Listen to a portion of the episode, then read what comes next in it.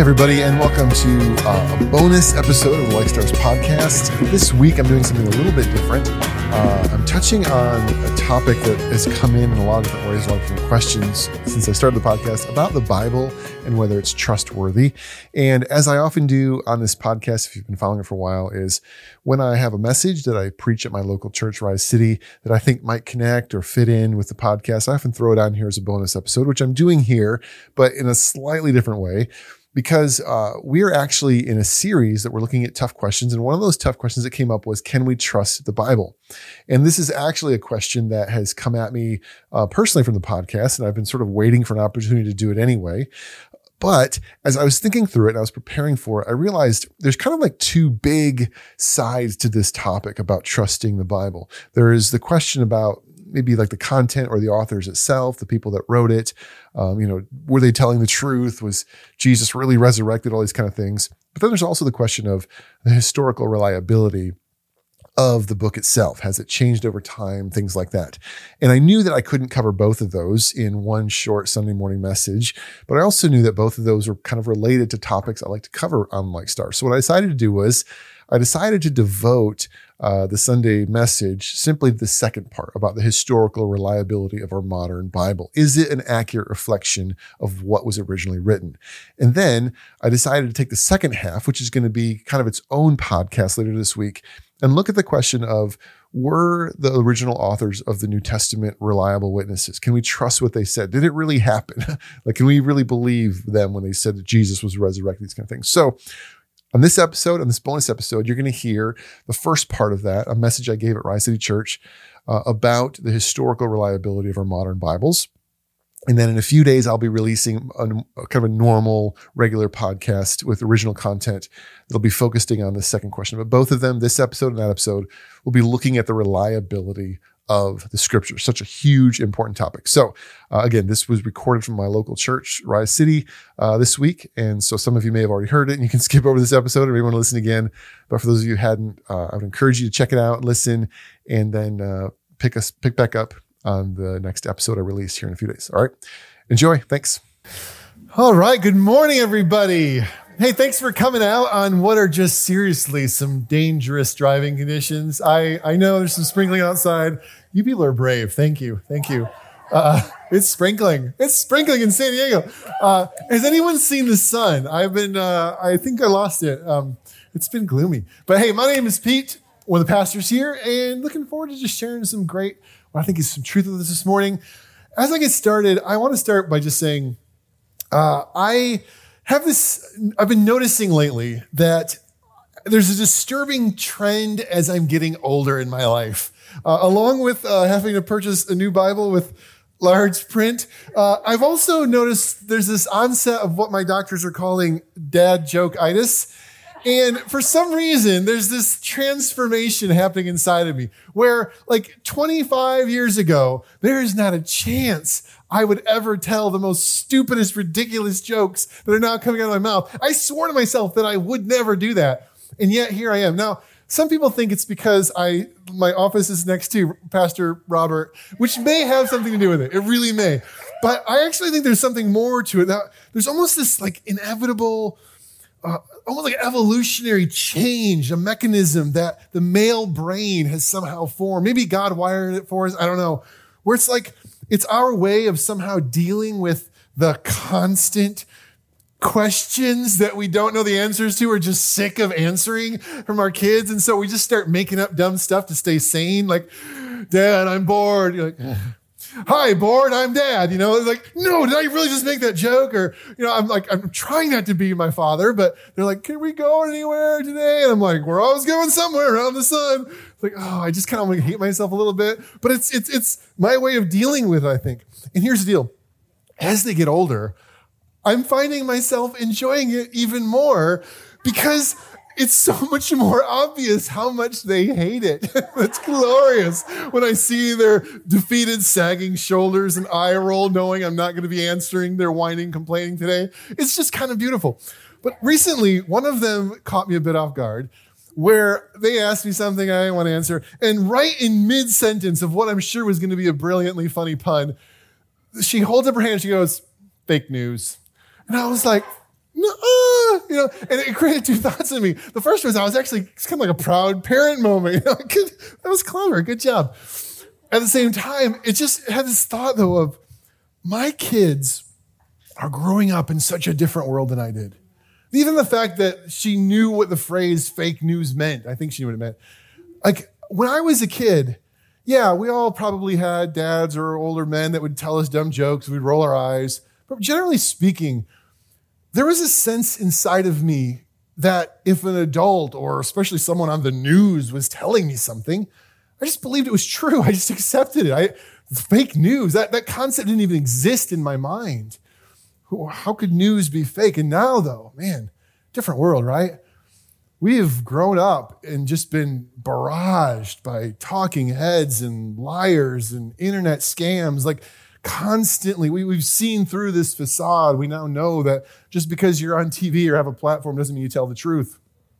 And now, instead of just accepting things, most of us, the first thoughts that we have internally are like that little kid who hears dad about to make a joke, like, oh, here it comes, right? We, we question everything. We, we analyze it. Uh, we look for the angle. We assume you're trying to pull an over on me or questioning doubts. Like my kids assuming their dad is jokingly full of it. A lot of times, as soon as someone makes a truth claim, we kind of have this first thought of, I think this person's possibly seriously full of it. And why I think that is such a big deal, and I'm, I'm part of it. I, i have become very skeptical about people, truth claims, and things all the time. I live my life, my entire life, everything about who I am, based upon truth claims that are in this book. Like this book dominates my thought process about what I believe is true. And as a Christian, a follower of Christ who's revealed in this book, everything about who I am, everything about what I believe, how I think I should live, comes to me through these pages. And I just wonder sometimes how many of us that even maybe call ourselves Christians, much less those that are exploring, kind of have that same questionable is this trustworthy or is this just a more ancient form of fake news? And over the past few months, we've been doing this series, we've been calling it Tripping Hazards, where we've been looking at some of these big ideas that kind of trip us up. Like, is Christianity fake news? What about this? What about this? What about this? And this morning, I want to dive in a little bit just about whether or not this book is trustworthy. And that's a huge topic. I can't cover everything in a quick morning like this, but I want to touch on a few elements of it and ask the question about whether this book is actually something I should consider reliable. It'll be, as I told the first service, it's a little bit, you know, classroomy. I got some stuff, but you know, whatever. You've heard me preach before, probably. You know I'm that way. But I do think some of this is important. Sometimes it is important just to step back and say, what do we actually know about this? Is it true? Is it reliable? So that's where we're going this morning. And I just want to pray. I want to invite God to lead us and speak to us. And uh, if you're newer to Christianity, maybe you're checking this out, you know, nothing weird. You can sit there quietly or pray with me, or whatever. But for the rest of us, let's just invite God hear what he has to say this morning um, to help us grow in our confidence and our faith in him. Let's pray together. God, we're coming to you this morning as people who are wanting to know you. We want to trust you, God. We want to live our lives aligned with what you say is true because we know it's best. But sometimes, God, there's just a lot of questions, especially about your word. Um, is it trustworthy? I pray this morning, Jesus, that you would speak to us, that your spirit would confirm it inside of us, um, both through truth of history, but also just the fact that you're in it and you're near us we're listening and we're ready to hear what you have to say. I pray you give me some grace to just cover a big topic and not bore everyone to death. Amen. All right. Uh, when it comes to trusting the Bible, I would say there are two really big ideas, and they're, they're, they're connected, but they're different. On the one hand, we can ask the question the people that actually wrote it, the people that were with Jesus and wrote down the stuff he said, are they trustworthy? Like, can we trust that they weren't lying, that they weren't confused, that they didn't make it all up or were just deceived? How can we trust that what they actually wrote is true? And now let me just say, like, that's a huge conversation. Uh, but it's separate from maybe a different question. And the second question is this okay, even if those people told the truth, is what they wrote down and wanted to, us to know what's actually in this book? Because this book, this specific book, was published in 2011. of almost two millennia since those people wrote anything down.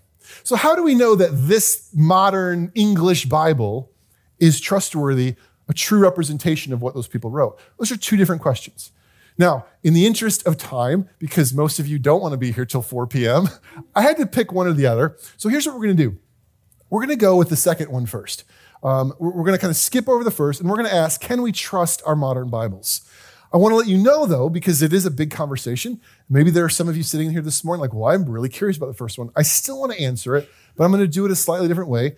Uh, we are going to, I'm going to answer that question on this week's podcast called Like Stars That I Do, where I'm going to look at the early, early writers of the Bible, whether they're trustworthy. You can find that on our website, on our app. Um, you can go to like stars, whatever, whatever. But we'll do that. We also have our Monday answering question time we do every week called Digging Deeper. And if you have any questions, or any, you can text in even now, the whole time I'm speaking. If you want to take a picture of that or whatever, I'll put it up again at the end of the service. And tomorrow, I'll meet with a few of the other guys on our staff, and we're going to answer any questions you have about the Bible tomorrow. So there'll be two opportunities over this next week to hear more about this because I don't want to leave you hanging. But I had to pick one direction this morning. And so that one main direction I'm going to go today is how accurate is our modern Bible? That's the question today. Um, not just can we trust the people that wrote it, but this book that we now hold in our hands, or maybe you pick up your phone and read it, is it a reliable reflection? And I'm going to do that through two ways, right? There are two, I, I kind of like scoured and thought it through. I think these are the two biggest attacks on our modern Bible. The first is this How can we trust that what we see in here hasn't changed over time? It's been 2,000 years, right? Different language. How do we know it isn't completely different than what they originally wrote? That's the first question I want to address. And the second question is even if this is what some of them originally wrote, what about the other books that are supposedly out there? How do we know that the books that made it into the New Testament are actually the books that these guys wanted and someone didn't keep them out? Who decided what to put, how to put it anyway? So I'm going to tackle both of those questions. Little disclaimer, because I got this question immediately after last service was over. I'm going to focus on the New Testament. And the reason I'm going to focus on the New Testament is this. We don't have a lot of historical information about the Old Testament. Uh, a lot of stuff wasn't written down yet when it was being formed. Plus, as Christians, we believe that Jesus and the early church continually affirmed the Old Testament. Jesus read it, he talked about it, he quoted from it. So for me, and I think it's reasonable to assume, if we can establish that the New Testament is true, it itself affirms the Old Testament. So we really want to focus on Jesus and his message. Can we believe that what we see in this book today is what he actually taught and said? You with me? All right. So that's what we're going to do. Two questions. Is it, has it changed? And how do we know these are the right books? So let's start with the first one. Has it changed? My kids like to play this game at dinner. Uh, they, they do it a lot, the little ones especially. And what they do is we, we sit around the table, and one of my kids comes up with a word or a phrase and whispers it to the other kid next to them. And the idea is they go around in a circle. It's called the telephone game. You guys heard of this? And what's the, the point of the game is, I, don't know, there's a point, is just to see how funny it is, how one person will whisper something. You know, my daughter Cameron will be like, watermelon. And then it goes through, and then it comes to me at the end. It's like, Kellen smells funny. It's like, wait, what, what just happened? You know, like the, how it changes, how it shifts over time. And this is often the example that people give when pointing out one of the problems with trusting the Bible. Uh, scholars sometimes would call it the, the telephone game dilemma. And the question essentially comes to us is this is like, how can we trust that this thing, and I'm holding in my hand a modern 2011 NIV Bible, this book is way down here on the line. And the stuff that was it, written in here was supposedly written way down there. And over time, it's been translated into other languages. It went from Greek to Latin to Old English and other things, and then the modern English. And it's been copied and copied throughout all of these steps over 2,000 years. That's true, it has. It's also true that over 2,000 years ago, this stuff was written, we don't have any original writings. There doesn't exist anywhere in the world that we know of the actual piece of paper or scroll that Paul wrote down. All that we have are copies. So it's like copies of copies of copies, different languages. And now I'm standing here at the end of the telephone and it's been whispered and changed. How do I know that what's being whispered into my ear is actually what was said down there? This is the telephone game dilemma. And it makes sense a little bit. I, and I, I, if it didn't make sense, it wouldn't be a valid argument. It is a valid argument. I hear it quite often, actually. Uh, it's kind of, you know, jump on any of the common websites that people want to attack Christianity, the telephone game. You can't trust the Bible. It's changed too much over time. And you think about it, you're like, well, My four kids can't keep one word going in, in a minute and a half. How could this entire thing, much less just the New Testament, stay intact over all these thousands of years, copies of copies of copies, languages, changes, all these kind of things? It makes sense. And it's a valid argument until you really start to pick at it. And what I've found is people who use this argument, because it makes sense in your head, well, I think of it, often keep the argument going because they actually they haven't taken the time to think behind it, or they have and they don't like what they found. Because when you really start to unpack this, the reality is it unravels. There are two major flaws with this argument that we're going to see that show that, in fact, this is considerably trustworthy, and the telephone game argument doesn't quite work. Two major flaws. So let me explain them to you. First is this for the telephone game to work, for it to be funny and fun, it operates under a principle. And the principle is there is a long line, right? The telephone game does not work with two people. If, if I'm sitting here and they're sitting here and I'm like, watermelon, it's like, oh, it's watermelon. It works because every step along the way is another potential for something to change. With every copy, with every translation, there's another opportunity for an error or a mistake. And the longer this line gets, when I'm standing here, what this person whispers is very likely to be wrong. That's how the telephone game works. However, that's not how our Bibles work.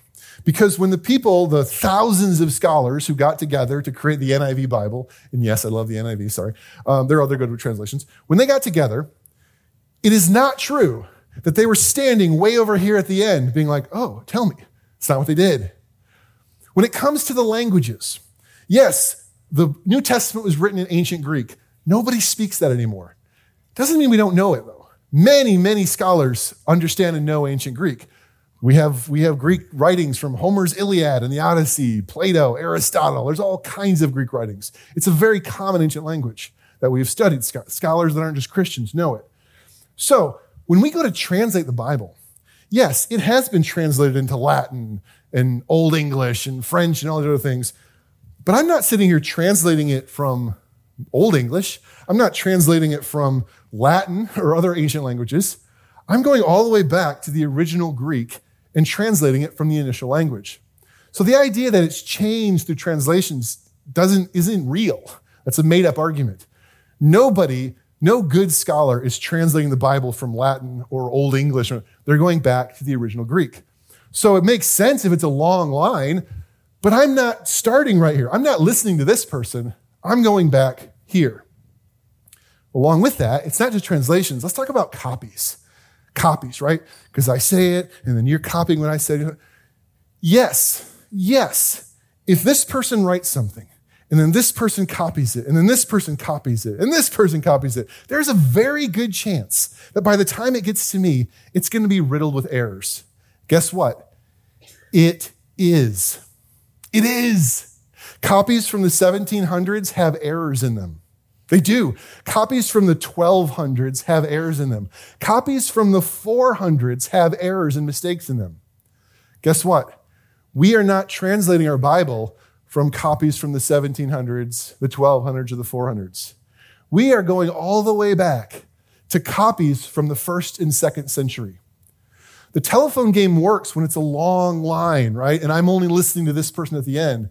That's not how we put our Bibles together. We ignore all of this, put all these aside, they don't count. We are going all the way back here. And yes, we don't have any original original writings, but scholars believe we might have actually original copies. We have fragments that we believe are actually from the end of the first century and definitely into the second century. So our modern Bibles are not based on copies of copies of copies. Most of them are based on literal first edition copies. And so they're, they're all over the place. But here's the other thing the Bible is the most copied book in human history. It's the most frequently copied, widely circulated book in all of the ancient world. We have over 5,400 fragments. So when we talk about this idea that uh, we're, we're copying things and we're, we're making copies of copies of copies, it's not like we just have one and it just gets passed down. That's a mistake. So again, let me, let me just do the analogy with you so you're following with me. So I have the telephone game. The telephone game is a long line. And in this long line, you have one person that whispers to one person, that whispers to one person, and whispers to one person. It's a single straight line, right? Well, of course that's, that's going to get messed up. If this person whispers to me, how do I know if they're right or wrong? How do I know if anything's changed? I don't.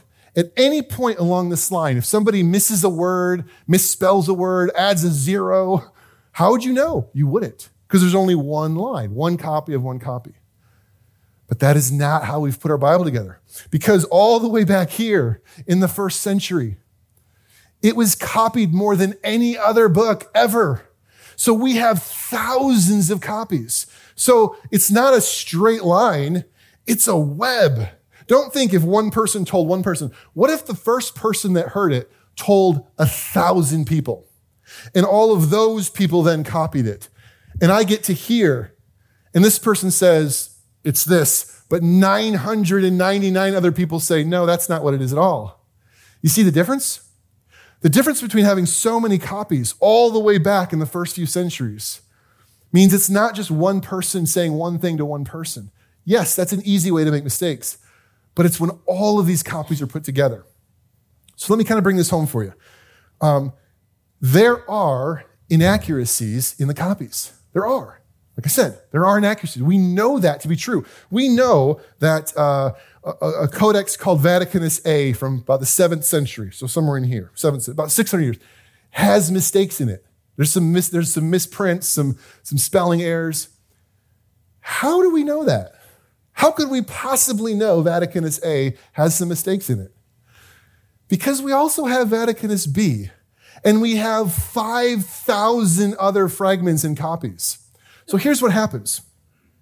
When, my, when, my, when I was younger, my mom had a job. Uh, she worked from home. She worked for this company. And what the company would do is it, it, it published books. So she would, weird things like Star Trek and things. And what this company would do is they would take the original manuscripts and they would give them to three or four different people, like my mom, who would take the manuscript home and literally look at it and type it into this like word program. And this was before a lot of our modern technology, back then, like the late 80s. So she would type it in into this program.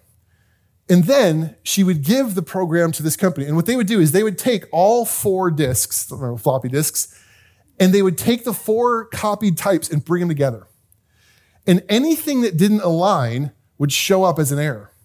Why? Because the chance of one person copying something, making a mistake, is very high. The chances of four people making the same mistake on the same word is next to zero. It doesn't happen. So if I have four people copy it, I take all four copies and boom, I, nope, nope, nope, nope. Okay, now it's perfect. Four people. We have over 5,000. Think about that. The chances of four people copying something and making a mistake is almost zero. We have over 5,000 copies from the first two centuries. And so we have these things called textual variants. I know that's not a big word, textual variants. A textual variant is basically when, okay, here's a, here's a fragment we found in Egypt back in the 600s of the book of Mark or something, right? We can look at it and we can say, well, actually, here's a fragment of Mark we found in, you know, wherever, Palestine in the second century. And we put them next to each other. And we say, oh, actually, he has this, this word isn't spelled the same as this word. Which one is it? How do we know which one it is? Oh, we have 5,000 other copies.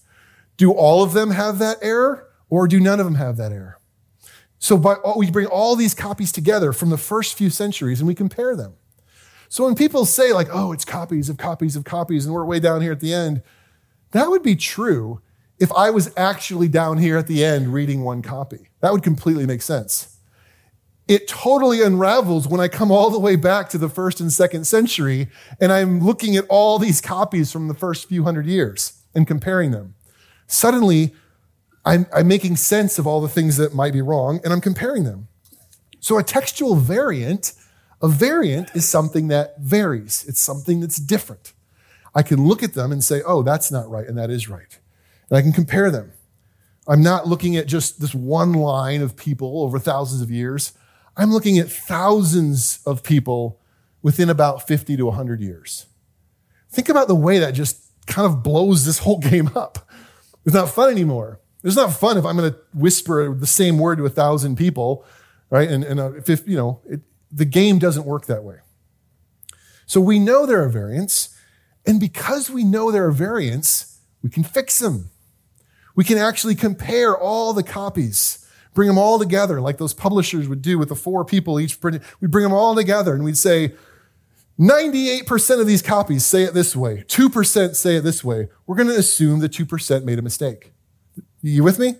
And because of that, modern scholars, and not even talking about Christians, just most scholars that study these kinds of things, believe that our modern version of the Bible, this thing you see right here, is at least 99.5% accurate and true to the original authors. 99.5% accurate because we are able to compare things so much. But wait, wait, okay. You're talking about the Word of God here. 99.5 still leaves 0.5%. There's a half. I mean, this book is thousands of pages, so a half percent, that's something, right? A half percent of this book might be inaccurate. Ooh, that's harsh. Let's talk about that. First, when I say a half percent of this book might be inaccurate, number one, I'm not saying it is inaccurate. I'm saying we, need, we are open to the possibility that we're not sure because we compared all of these fragments and it's not 98% versus 2%. It's like 49% versus 51%, and we're not sure. There's, a, there's clearly an error, but we're not sure which it is. Um, or it came from the Old Testament, and we're not sure how. Uh, for example, in Second Chronicles, um, it talks about a number of chariots being 7,000, but in Second Samuel, it says there were 700. It tells the same story. Which is it? 700, 7,000. Clearly, at some point in history, somebody added a zero or took away a zero. We don't know. So, what do you do with the 0.5%? Well, here's what they do with it. First, it is a general rule that you learn in seminary or wherever you're going to study the Bible that if there is ever a variant or something we are not sure about, don't build theology on it. Don't make it, we're going to, this is what Christians, like, let's be paused. Let's hold back on that. But the reality is, it doesn't matter because the 0.5% that we're talking about in no way involve any form of theology, teaching, core message. There isn't a single passage in the Bible that's significantly impacted by what we call a textual variant. If David killed 700 charioteers or he killed 7,000 charioteers, we're not really sure, but it doesn't affect our lives, right? It doesn't, it, those are the kind of things we're talking about. Most of them are small spelling errors.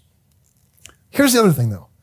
My favorite thing about this is when you open your Bible, which you should, uh, oftentimes you'll see a little note next to words. So here, there's a little B next to this word.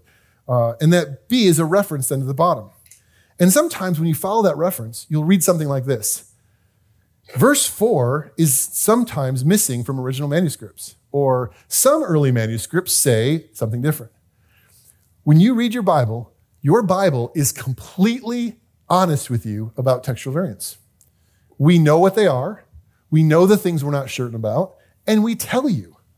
Uh, no, we, I didn't, didn't translate the Bible. But let's go back to the first question Can you trust it? What is trust?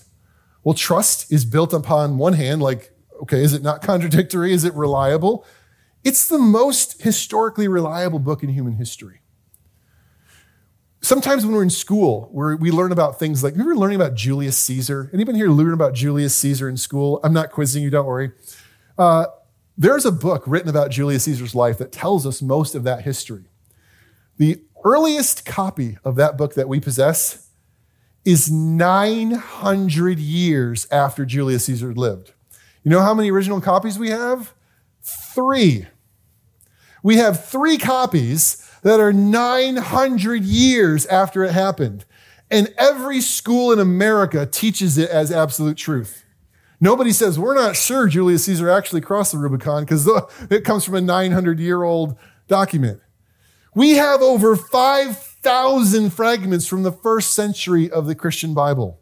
There is not a single historical document like that in all of human history. There is nothing humans possess that has as much historical reliability about the ancient world as the Christian Bible does because these people were obsessed with it and they, they, they believed it was God's word. So they copied it and spread it all over the place right away. It wasn't one little copy that got put in a vault and somebody, Indiana Jones, found it a thousand years later. Everybody was copying it and spreading it everywhere right away. So there are just copies everywhere. We're finding them all over the world that come from those first few centuries. It kind of undermines the whole thing. The, the telephone game needs to be hung up on. Sorry, mm, pun, sorry. Um, thank you, something, sorry. I, it doesn't work. It doesn't work. So if it's this accurate and it's trustworthy, it's both accuracy but also honesty. If my Bible didn't admit there's problems, I would struggle. Can I give you a really hard one? Some, this is going to flip some of you out. Um, in the book of uh, in the book of Mark, sorry, this wasn't in my notes. I'm just going to do this anyway. Um, the book of Mark, the Gospel of Mark, the very end of the book.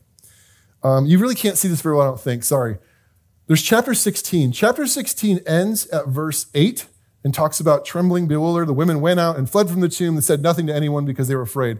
Then my Bible has a line, and then it says the earliest manuscripts and some other ancient writers do not have verses 9 through 20, this whole section right here. And it's in parentheses. Modern scholars think that the last sections of Mark were added by some probably priests in the second or third or fourth century because they wanted it not to end on such a cliffhanger. But it probably wasn't original. And you might say to yourself, well, that's just proof the Bible's not trustworthy. No, it wouldn't be trustworthy if I didn't see that note telling me it probably wasn't in there. The note telling me it's in there makes it trustworthy. We're honest. This might not exist. Here's another hard one for you. I didn't say it's the first service. You guys know that famous story where a woman's caught in adultery and they bring her before Jesus and they said, she should be stoned. And Jesus is like, well, he who's without sin, throw the first stone. You're like, yay, Jesus. That's probably not original to the Bible.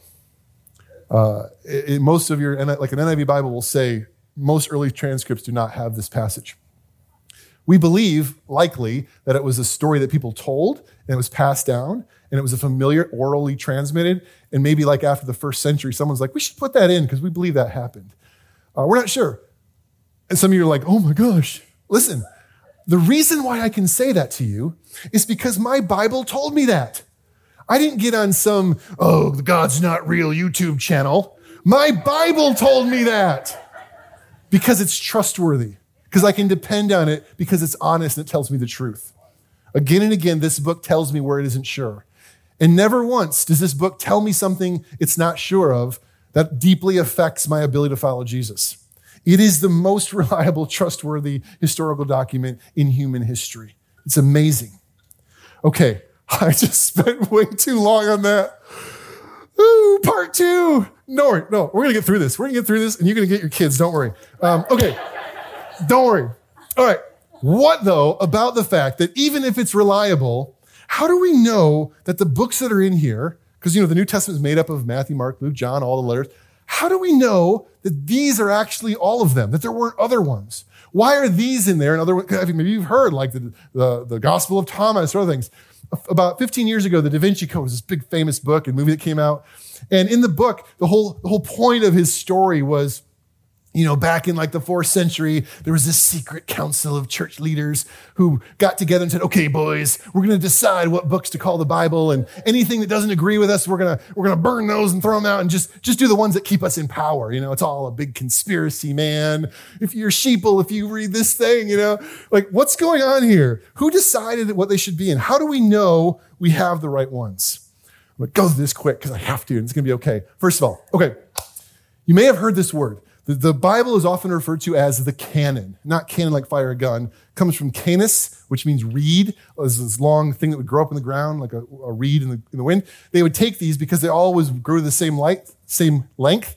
They used them as measuring sticks. So a canis was a standard. It was a unit of measurement. So when we call this book, this book, the canon, what we are saying is we believe that the books that are in here are the books that are supposed to be in here, that meet this standard and that anything that anyone says, what about this one, does not meet the standard and shouldn't be in here. So it is true that there was a council that met at the end of the fourth century in Rome that sort of stamped and put their approval on this current list of books. The books, the, the final list that we have was officially recognized in Rome at the end of the fourth century. It is not true that they decided which book should be in. That's historically inaccurate. If you've ever heard anyone make that case, if you've heard somebody say it, oh, the council decided at Nicaea. No, they didn't. It wasn't even at Nicaea, it was at Rome. No, they did not decide. What they did at that council was officially recognized the books that the church had already been using for centuries. They simply said, these are the ones that we recognize that we've all been using, we hold to, here's the finalized list. That's all they did. So, where did this collection of books come from, and why weren't other books in it? Because, yes, there were other books. There was a Gospel of Thomas, a Gospel of Mary Magdalene, a Gospel of Peter. We had epistles to the Alexandrians, the epistle to the Laodiceans, not just Ephesians and Philippians that are in your Bible. Why weren't those included? Was it a council? No. The way that this happened is actually explained to us. It hasn't been lost to history. We have a document from the second century which is way back here, about 50 to 100 years after Jesus, called the Muratorian Fragment.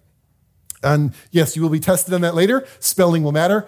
Uh, but the Muratorian Fragment is a, is a letter this guy wrote, we don't know who it was, talking about some of the questionable books. The most important one he talks about is called The Shepherd of Hermas, which is actually a great book. It's really good to read. In it, the Muratorian Fragment says, listen, The Shepherd of Hermas is great, but it is not standard. It is not part of the inspired word of God. Why not?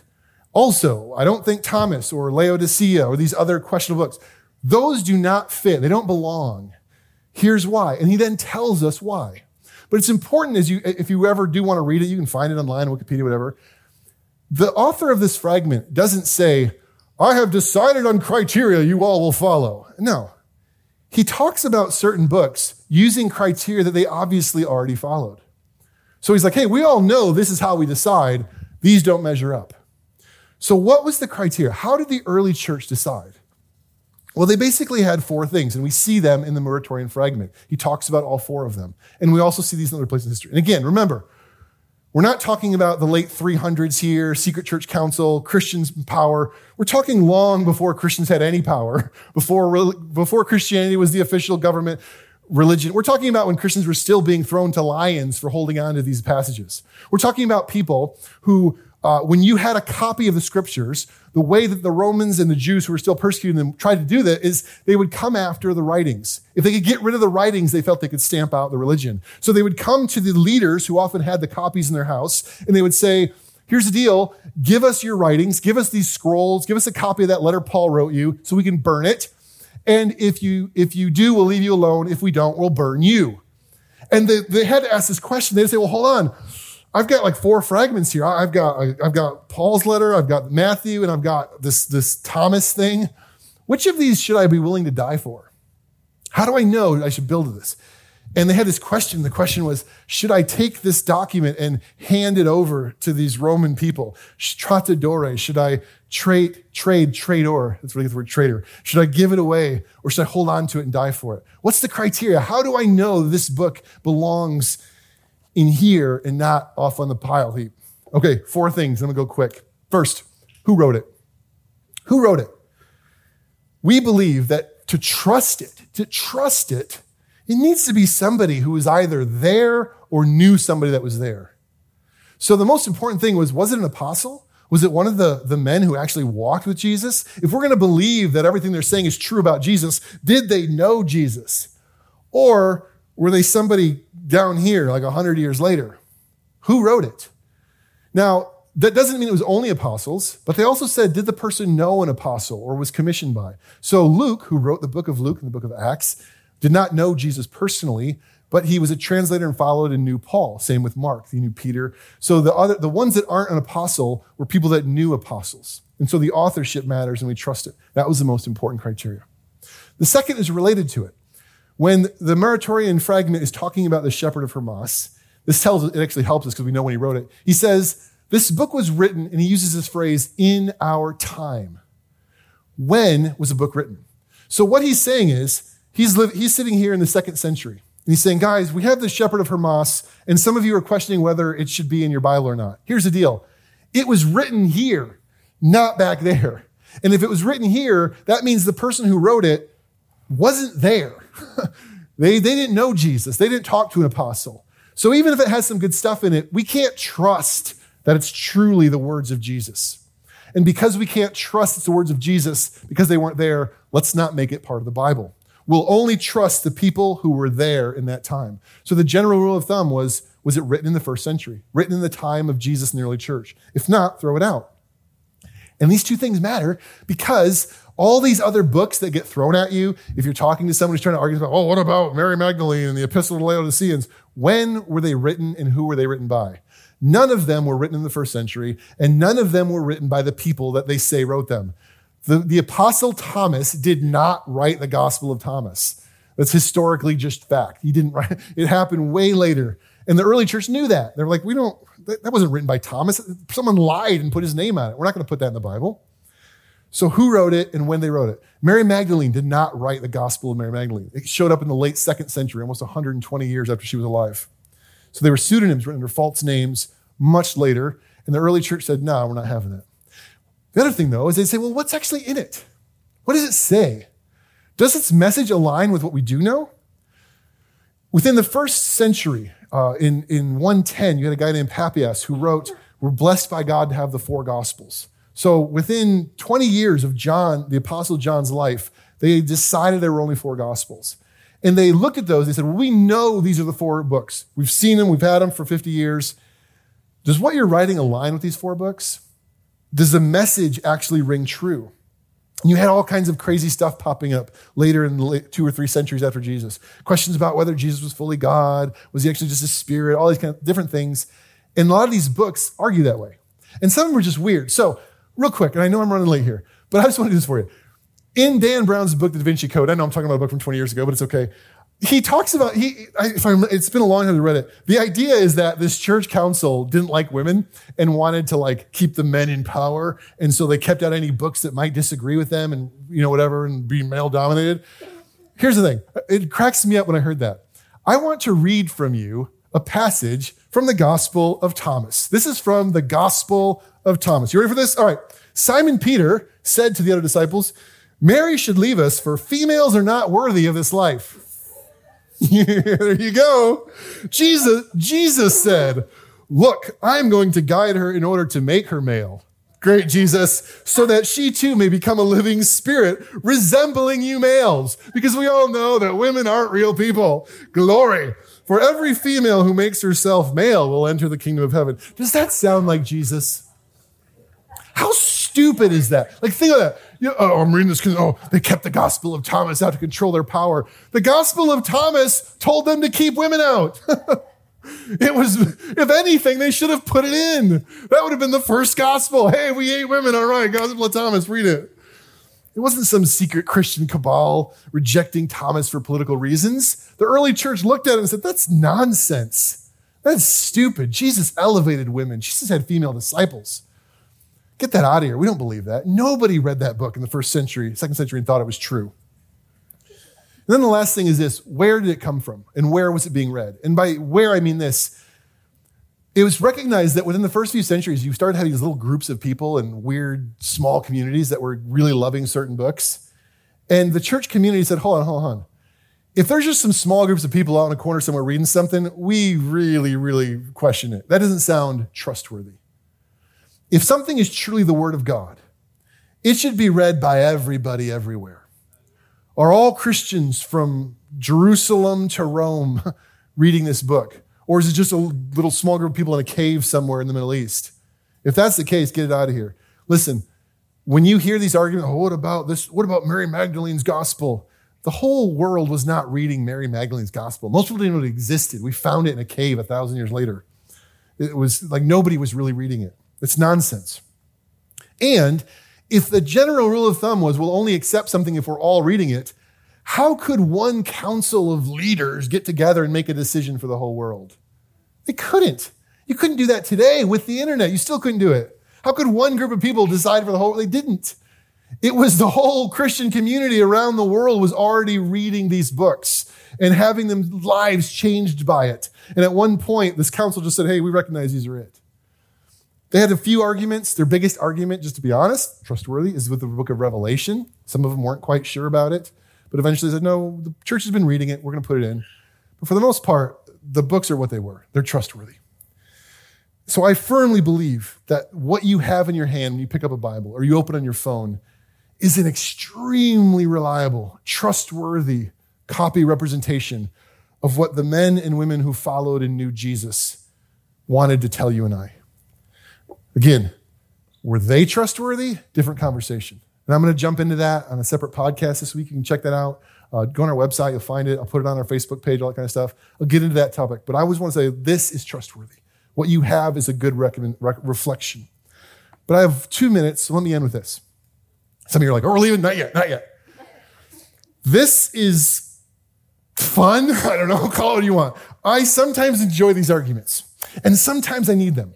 Sometimes my brain needs some historical reliability. Is this factual? Is there concrete evidence here? Uh, I can't, I, and, I, and I apologize I'm stepping on toes. Like the Book of Mormon is a historical contradiction all over the place. It says things that are literally impossible. I, I can't have that. If that was the Bible, I would struggle. Thank God it's not. it is extremely reliable historical. But can I just be honest with you? This isn't why I give my life to this book. This book is trustworthy because I picked it up when I was a stupid, drunk frat boy in my early 20s, going nowhere, and it changed my life. This book is this book is trustworthy because when Jesus speaks and I read it, it does something inside of me that stirs me on to something better than I ever had before. This book is trustworthy because there are millions and millions of people around the world today and over the past 10 to 2,000 years who have picked it up and read it and found the kind of life that God created us for. This book is trustworthy because its message changes your life.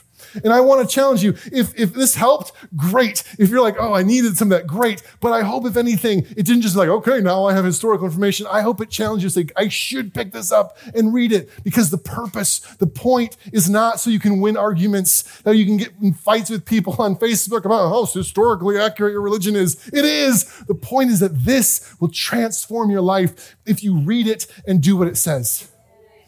If you read it and do what it says, you will find the life that God created you for. And the stupid kid that was going nowhere and had nothing going on found it and it changed the way I think. It changed the way I look at life. It changed the way I look at marriage and parenting families and be, being a husband and work and all the things about my life. This book has altered and changed for the better. And I trust it with my life, literally. I know there's so many of you in this room that do as well. And if you're sitting here this morning, you're like, I'm just on the fence, man, open it up, give it a try, see what happens. I dare you, see what happens when you start to apply the words of Jesus to your life. You will see something incredible happening. And that's why I do this. I don't do this for a living to stand up here and sound smart. I'm not that smart. This is all from Wikipedia, people. You can find the same crap I do.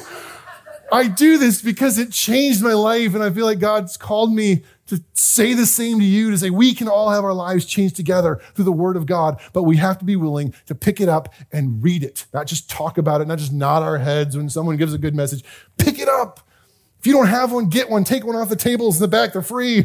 They're like just like $9 on Amazon. Like get a Bible and read it and let it change your life the way it's changed mine and so many other people in this room. Cool. You stand with me? You and I burn.